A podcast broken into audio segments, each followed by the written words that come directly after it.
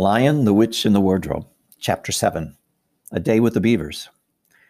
While the two boys were whispering behind, both the girls suddenly cried, Oh! and stopped. The robin, cried Lucy. The robin, it's flown away. And so it had, right out of sight. And now what are we to do? said Edmund, giving Peter a look which is as much to say, What did I tell you? Shh, look, said Susan. What? said Peter. There's something moving among the trees over there to the left. They all stared as hard as they could. No one felt very comfortable.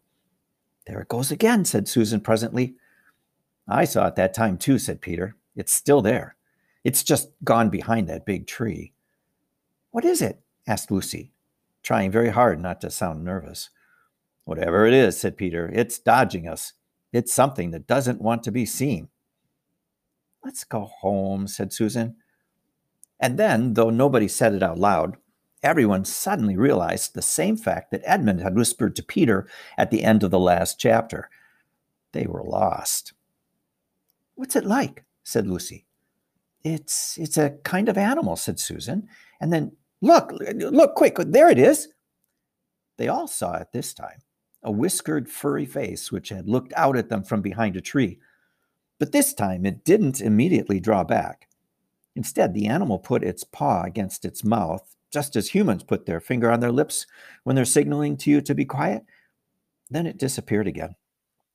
The children all stood holding their breath. A moment later, the stranger came out from behind the tree, glanced all around as if it were afraid someone was watching, said, Shh, made signs to them to join it in the thicker bit of wood where it was standing, and then once more disappeared. I know what it is, said Peter. It's a beaver. I saw the tail.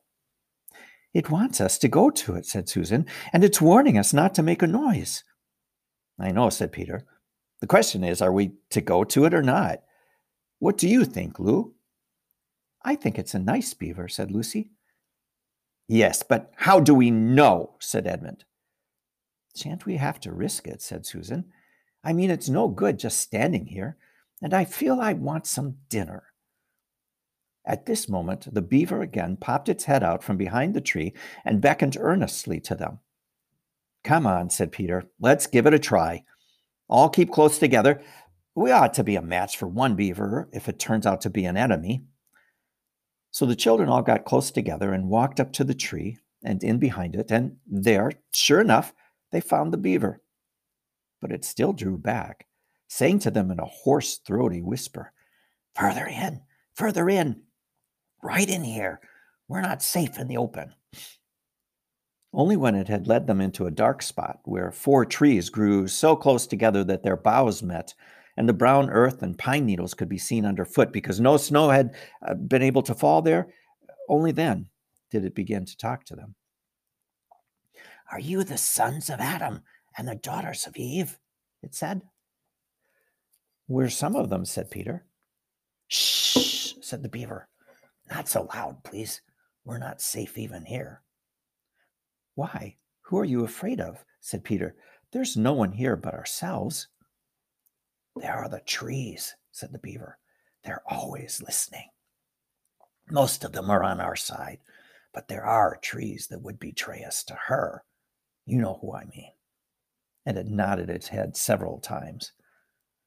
If it comes to talking about ideas and, and, and about sides, especially, said Edmund, how do we have any idea that you are a friend?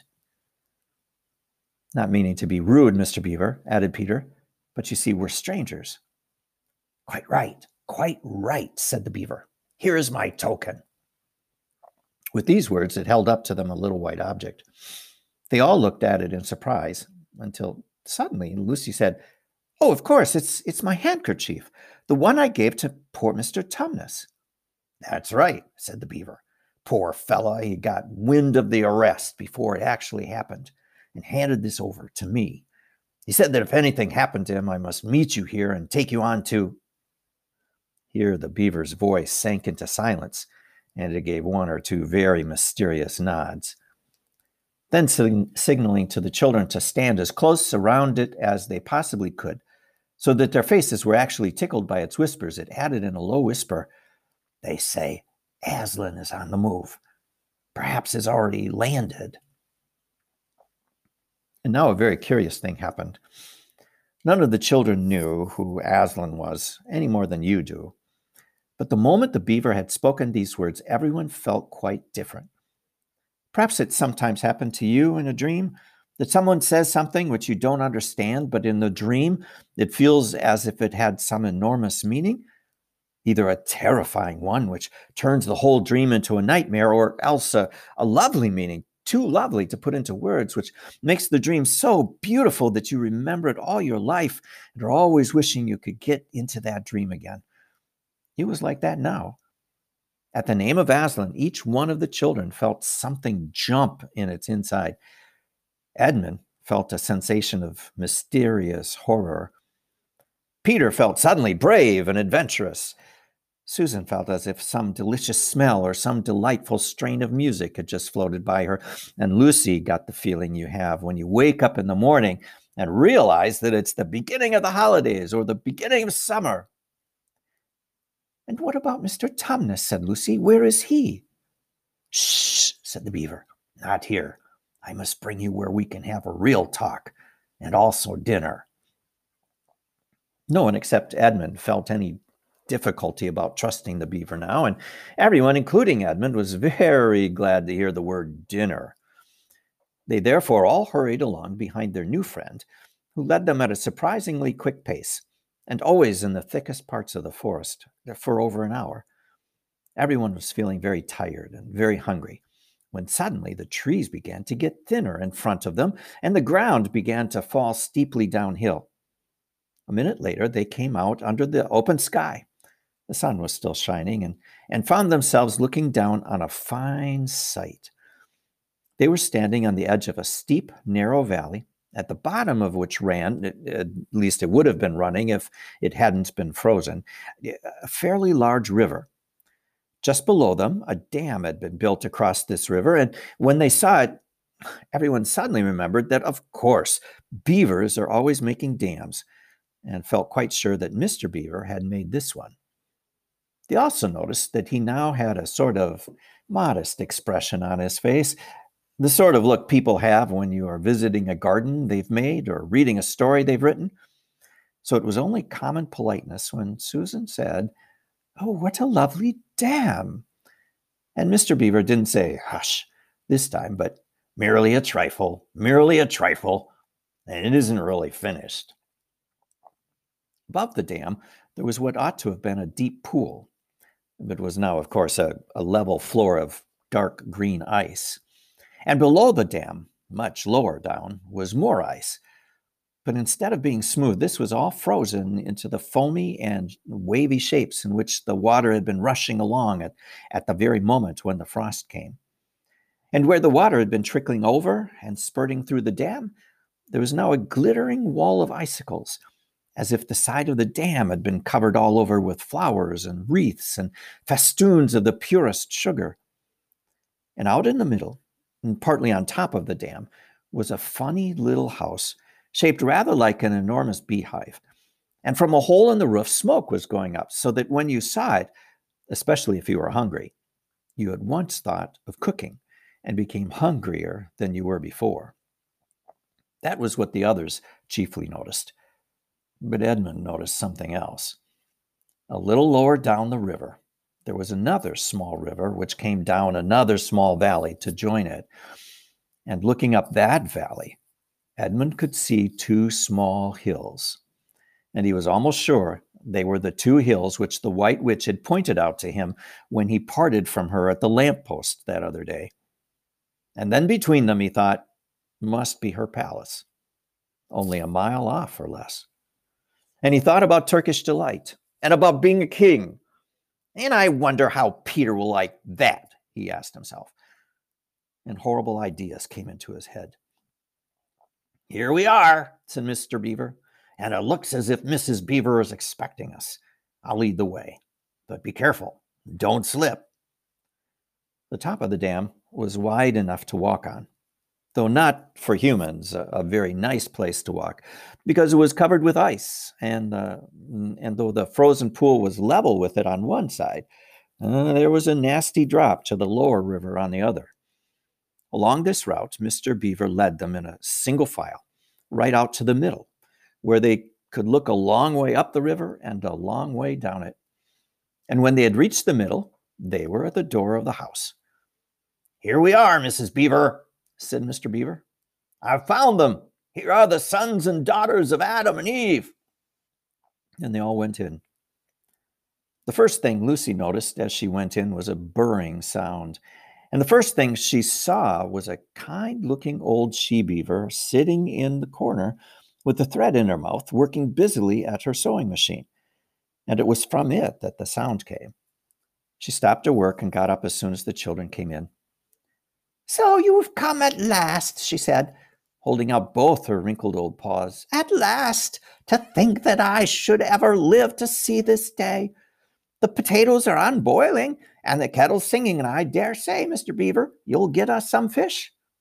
That I will, said the beaver. And he went out of the house. Peter went with him, and across the ice of the deep pool to where he had a little hole in the ice, which he kept open every day with his hatchet. They took a pail with them.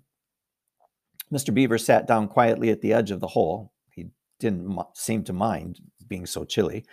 Uh, he looked hard into it, and then suddenly he shot in his paw, and before you could say Jack Robinson, had whisked out a beautiful trout.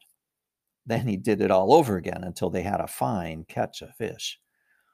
Meanwhile, the girls were helping Mrs. Beaver to fill the kettle and lay the table and cut the bread and put the plates in the oven to heat and draw a huge jug of beer for Mr. Beaver from a barrel which stood in one corner of the house and to put on the frying pan and get the dripping hot.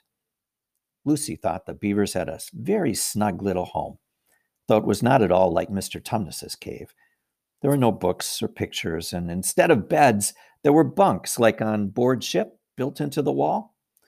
And there were hams and strings of onions hanging from the roof. And against the walls were gum boots and oil skins and hatchets and pairs of shears and spades and trowels and things for carrying mortar in and fishing rods and fishing nets and sacks. And the cloth on the table, though very clean, was very rough. Just as the frying pan was nicely hissing, Peter and Mr. Beaver came in with the fish, which Mr. Beaver had already opened with his knife and cleaned out in the open air. You can think how good that new caught fish smelled while they were frying, and how the hungry children longed for them to be done, and how very much hungrier still they had become before Mr. Beaver said, Now we're nearly ready. Susan drained the potatoes and then put them all back in the empty pot to dry on the side of the range, while Lucy was helping Mrs. Beaver to dish up the trout, so that in a very few minutes everyone was drawing up their stools. It was all three legged stools in the Beaver's house, except for Mrs. Beaver's own special rocking chair beside the fire, and they were preparing to enjoy themselves. There was a jug of creamy milk for the children. Mr. Beaver stuck to beer. And there was a great big lump of deep yellow butter in the middle of the table from which everyone took as much as he or she wanted to go with their potatoes. And all the children thought, and I agree with them, that there's nothing to beat good freshwater fish if you eat it when it has been alive half an hour ago and has come out of the pan half a minute ago. And when they had finished the fish, Mrs. Beaver brought unexpectedly out of the oven a great and gloriously sticky marmalade roll, steaming hot, and at the same time moved the kettle onto the fire so that when they had finished the marmalade roll, the tea was ready and uh, ready to be poured out.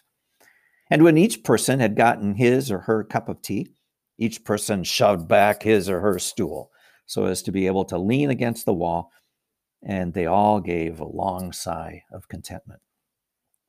And now, said Mr. Beaver, pushing away his empty beer mug and pulling his cup of tea toward him, if you'll just wait till I've got my pipe lit up and, and going nicely, uh, why, we can get to business. It's snowing again, he added, cocking his eye at the window. That's all the better, because it means we shan't have any visitors. And if anyone should have been trying to follow you, why, he won't find any tracks.